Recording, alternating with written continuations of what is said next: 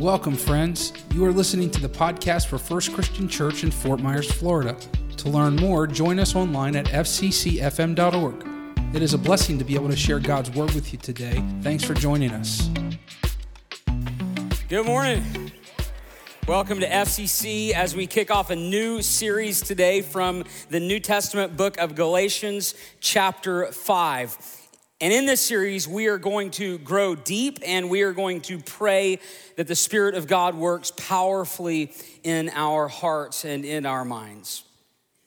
But first, I want to share a story with you. It's not original with me. This comes from Clovis Chappell. He was a minister from back in the 1800s, and he would often tell about two Mississippi River steamboats that left Memphis at the same time. Both of them were headed towards New Orleans.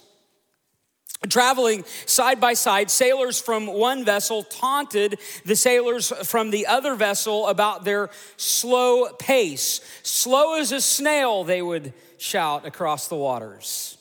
Words were exchanged, challenges were issued and the race began. And the competition became vicious as the two boats roared through the deep south. Now, eventually, one boat began to fall behind because of a lack of fuel. I mean, they had enough coal for the trip, but not for a race. And so, as the one boat began to fall back, a young sailor took some of the ship's cargo and tossed it into the ovens. And it worked. The cargo could be used as fuel. And so they fueled the boat with the cargo they'd been assigned to transport. And did they end up winning the race? Uh, you bet they did. But what happened in the process? Well, they lost sight of what they were there for, of why they were on the boat in the first place. They ended up winning the race, but they burned all of their cargo. Do you ever wonder, as you race from one event to the next, from one job to the next, from one experience to the next, from one game to the next, if we were made for more than just racing from here to there? As you seek one paycheck to the next, as you pursue one contract to the next, as you get up tired, go to work tired, come home tired, fall asleep tired, if you were made for more than just being tired all the time. Do you ever wonder? Like we, we all know the, the pursuit of money won't make us happier or more content, and yet we pursue it anyway, like it's the most important thing in the world. And we all know the pursuit of prestige, the esteem of others, the desire to feel important, this fundamental driver for human behavior. We know it does not satisfy, and yet we go after it. And we all know people who, who spent their lives trying to perfect their health and their bodies and retain their beauty, but died prematurely, and we realize the folly. Or, or maybe you're a a people pleaser. You just want people to like you, and so you dress like them, you talk like them, you act like them, but you never really get to just be yourself. Or maybe you're you're overwhelmed with life, and so you turn inward, you addict to devices, you binge watch Netflix or other streaming services. You, you go to work because you have to, but then you go home, you get in bed, you watch your shows, and you hide from life. Or maybe you made your kids your whole life. You did everything for them. You raised them. You cared for them. You made them the gods of your schedule. But now that they're grown and gone, you're struggling to find your purpose. Maybe you've retired from work, but you've also retired from serving Christ. Perhaps you graduated from high school, maybe college, but you find yourself disappointed in your job or your career prospects or even your friends. And some of you are adults and you're still living with your parents, and, and that's okay, but you wonder if there's something more. Well, in this series, based on Galatians chapter 5, verses 16 through 25, we are going to discover that we were made for more. We were made to experience love and joy and peace patience, kindness, and goodness, faithfulness, gentleness, and self control. These were the things we were made to experience. These are the things that we were made to, to embrace and enjoy in our lives and with our lives. And these things can become the focus, the, the reality of our lives because we have the Spirit of God living in us. And that brings us to our big idea for today. We were made for more indeed. We were made for love. We were saved for love. And we are empowered to love. And so today we're going to kick off this series by talking about love. Now, in the Bible, there are essentially four words for love. Now, there are numerous variations of the four words, but basically, there are four words. In the Jewish scriptures, what, what we call the Old Testament, the first Hebrew word for love is ahab, which reflects an intense emotional bond, a deep emotional bond, feelings for spouse, for God, for children, for friends. It's an emotional bond. And then the second Hebrew word for love is hesed, which means an undeserved kindness and generosity that intervenes on behalf of our loved ones and, comes to their rescue. And, and, this is not an emotional bond like the previous word for love, it's a, it's a responsible bond. It's not as much feeling as it is action. And then in the Christian scriptures, the, the New Testament, the Greek words are phileo, which is, is an affection, a deep affection you have for those you have deep relationships with. And then agape, which is a charitable love given to people who you may or may not be in a relationship with. Interestingly enough, the way of Christ is agape love, that we love people even if we don't know them. That we love people, even if we don't particularly like them. That we love people, even if they don't deserve to be loved. And that's the kind of love we're talking about when we say we were made for love, we were saved for love, and we are empowered to love. And we see this truth embedded even in the earliest chapters of Scripture. In Genesis chapter 1, God creates the heavens and the earth, and in the final piece of his creation was people. We believe God created people in order to express his not only his creativity, but his love. And then in Genesis chapter 2, God looks upon the man named Adam, and Adam is alone, and God says, It's not good for a man to be alone. And, and so God creates Eve. God creates people to express his love for them, and then God creates man and woman so they could express their love for one another. But if you know the whole story, especially the story of Genesis 3, you know that Adam and Eve rejected God's love and they turned to their own ways and they were cast away from God.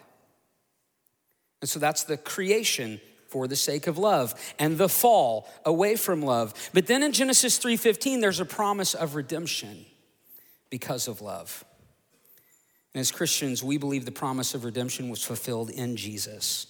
That Jesus saved us from the fall, that Jesus saved us for love. So we were made for love, and then we were saved for love. And then, after Jesus died on the cross and rose from the dead, he ascended to heaven and he sent his spirit to live in us to live in all those who profess the name of Jesus and call upon him for salvation. And that Holy Spirit within us empowers us to love. Because it's one thing to phileo love, to have affection for people we have deep relationships with, but it is another thing altogether to agape love, to love people we don't know, to love people we don't even particularly like and to love people who don't deserve our love.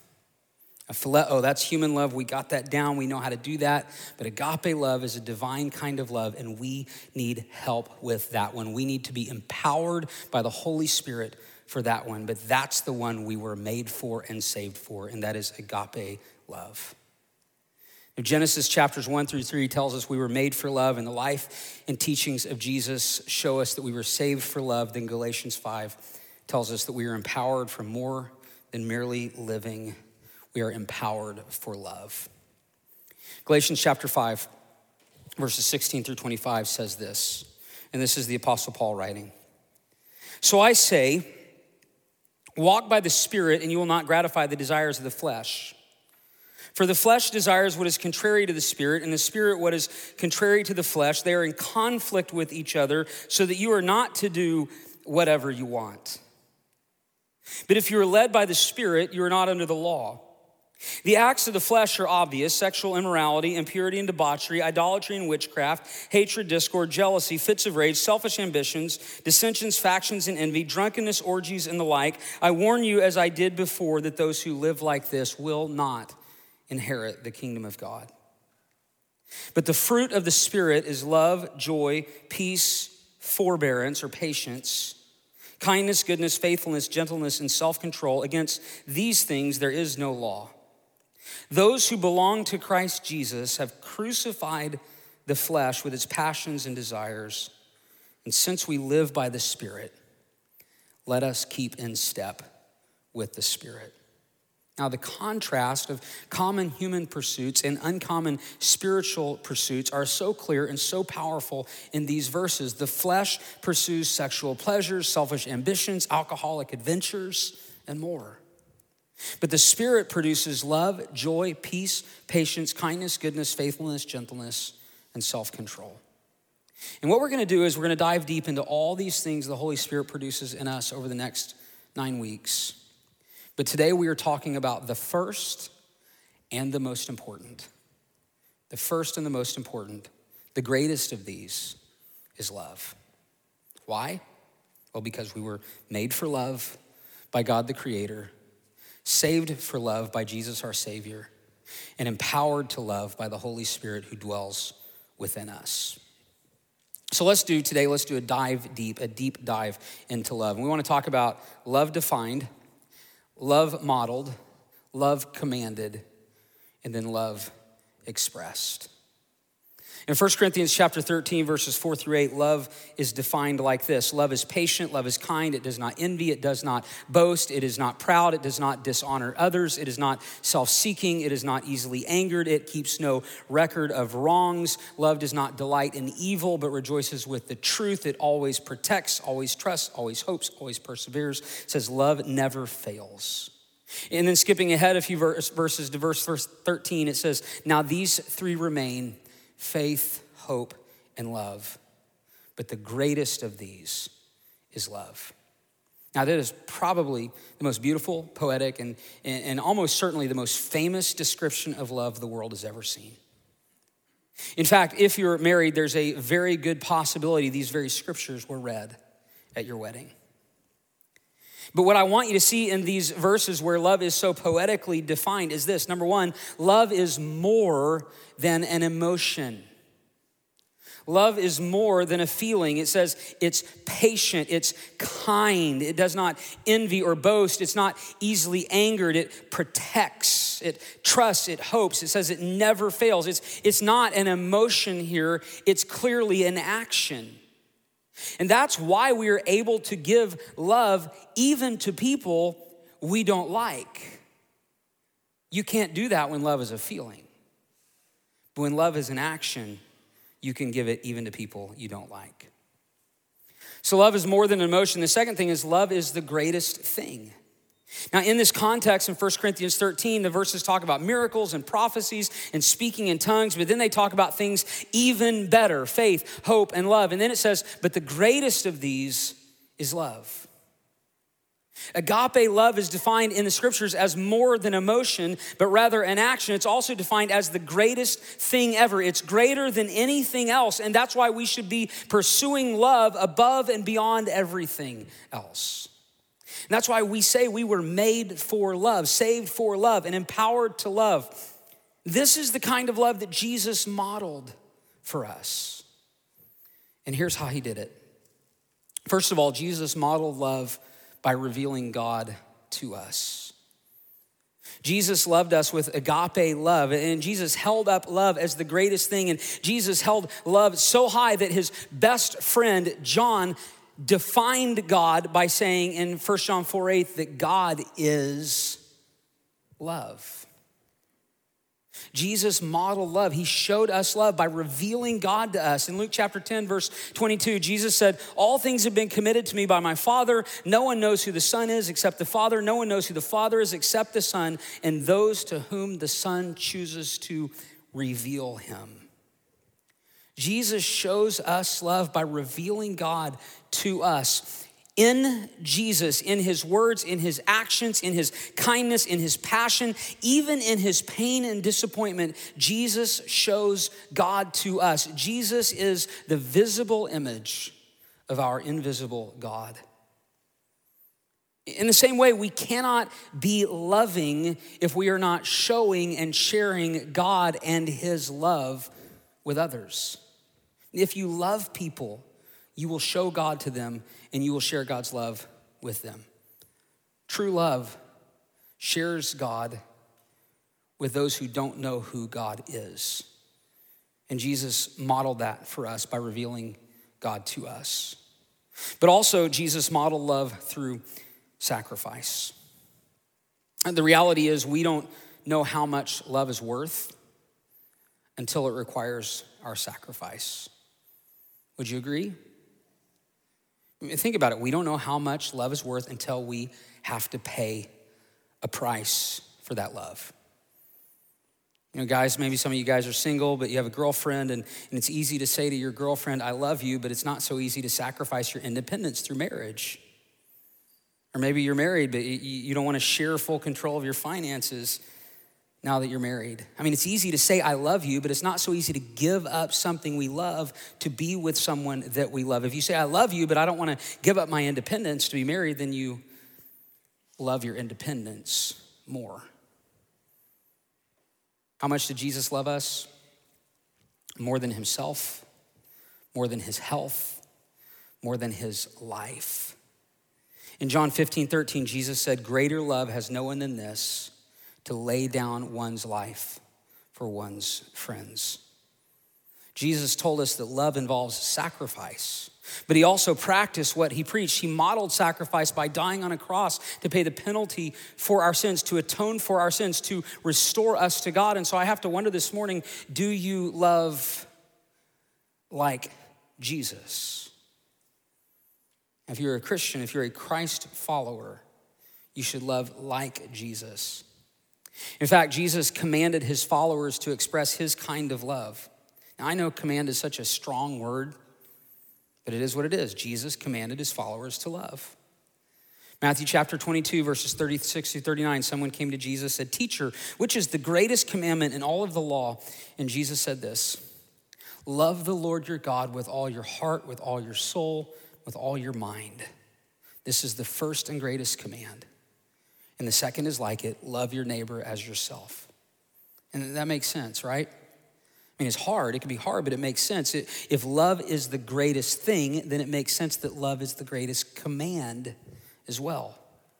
The greatest command is to love God with all you got with all your heart, which means your emotions, your feelings, your passions, with all your soul. That's the very life within you, with all of your mind, what you think, what you plan. Mark and Luke's gospel both add strength. Love the Lord with all your strength, what you do, how you behave, how you act. Love the Lord with all your heart, with all your soul, with all your mind, with all your strength. Translated simply, with all you got. You love the Lord with all you got. Do you love the Lord with your spouse? Do you love the Lord with your children? Do you love the Lord with your career? Do you love the Lord with your time? Do you love the Lord with your service? Do you love the Lord with your talents and your abilities? Do you love the Lord with your money? The greatest command is to give the greatest thing, love, to the God who gave us everything. For God so loved the world that he gave his one and only Son. The greatest command is to love God with all you got. So, what does that look like? It's not just a feeling, it's an action. What does it look like? It's one thing to say love God and love your neighbor, but, but what does it look like? How, how do we express that kind of love? We express our love to God through obedience to God. That's how we express love to God. Now, we think we express our love for God by reading the Bible We think we express our love for God by, by praying to Him. And if we really love Him, we pray before every meal. And if we really, really love Him, we pray before the meals, even when we're in public. We, we think we express our love for God by singing songs of praise. We think we express our love for God by going to church. We, we think we express our love for God in any number of ways. And, and I think these are all good things and good ways to express our love for God, but all of them are null and void if we don't actually obey God. In John 14, 15, Jesus said this He said, If you love me, you will keep my commands. And the truth is, you can sing worship songs on Sunday, but if you go out on Monday and live as if there's no God in your words, your actions, the way you treat others, do you really love God? Do you obey his commands? You can get up every morning and you can read your Bible for 30 minutes, but then if you jump on the road uh, to work and you cuss out other drivers and you flip the bird to someone who cuts you off, do you really love God? Do you obey his commands? You can say your prayers every night before you go to sleep, but if you then jump on your phone, and you start texting the latest, juiciest gossip to your best friend before you close your eyes. Do you love God? Do you obey his commands? We express our love for God by obeying his commands that are written in his word. So, what about people? How do we express our love for people? We express our love to people through compassion, through acts of compassion. It's great to say, I love you, and it's great to be affectionate. It's great to give hugs if the person likes to be hugged. But the real expression of love is compassion. Compassion is concern and sympathy for the suffering of others. We express agape love not through feeling, but through acts of compassion. Compassion is, is when we see a homeless person and rather than judge, we love. Compassion is, is when we see a person with special needs and we are patient with them. Compassion is when we are kind and not judgmental to an addict. Compassion is when our sympathy for someone who is suffering moves us to respond in helpful ways. We express our love toward people, people who Jesus called our neighbors, through compassion. There's a parable Jesus told. It's about a king who rewarded some of his people and punished others of his people. And the king judged who would be rewarded and who would be punished based on their expression of compassion. So, Matthew chapter 25, it's verses 34 through 36, and that's actually just part of the parable. You can read the whole thing, but in, in, this section, Jesus says this He says, Then the king will say to those on his right, Come, you who are blessed by my Father, take your inheritance, the kingdom prepared for you since the creation of the world. For I was hungry, and you gave me something to eat. I was thirsty, and you gave me something to drink. I was a stranger. That word means immigrant and you invited me in. I needed clothes and you clothed me. I was sick and you looked after me. I was in prison and you came to visit me. I was hungry and you gave me something to eat. What is that? That's compassion. I was thirsty and, and, and you gave me something to drink. What is that? That's compassion. I, I was an immigrant and you invited me in, naked and you clothed me. Compassion. I was sick and you looked after me. That's compassion. I was in prison and you came to visit me. That's compassion. And then in Jesus' parable, the people asked the king, they said, When did we do all these things for you? And in verse 40, Jesus replied, Truly, I tell you, Whatever you did for the least of these, brothers and sisters of mine, you did for me. What is love? It's more than an emotion. Love is sharing God with others. Love is sacrificing our ambitions for others. Love is expressing uh, ourselves to God, our love. We express it through obedience to Him. And love is expressed to our neighbors through compassion, not judgment. Love really is the greatest thing. Love is what we were made for, not for winning a worldly race, not for burning up ourselves and our precious cargo in the process. We were made for love by God. We were saved for love by Jesus. We are empowered to love by the Holy Spirit. Here's a good motto love God, love people, and trust God to take care of the rest. Love is what we were made for. And that brings us to our takeaway for today. I want to challenge you to memorize Galatians chapter 5, verses 16 through 25 during this sermon series. This is one of those great passages of scripture worthy of your memory and your meditation and your reflection. And so, in your daily time with God, memorize Galatians 5, 16 through 25. Let's pray. Heavenly Father, thank you for being a God who loves. Thank you for creating us to love, saving us to love, and empowering us to love. Let us love one another as you have loved us, actively, not just emotionally, sacrificially, not selfishly, in obedience to you and with compassion for others. God, help us to be more like Jesus in the way we love. Amen and amen. We pray this message has been a blessing to you. If we can pray for you or encourage you in any capacity, please let us know at fccfm.org.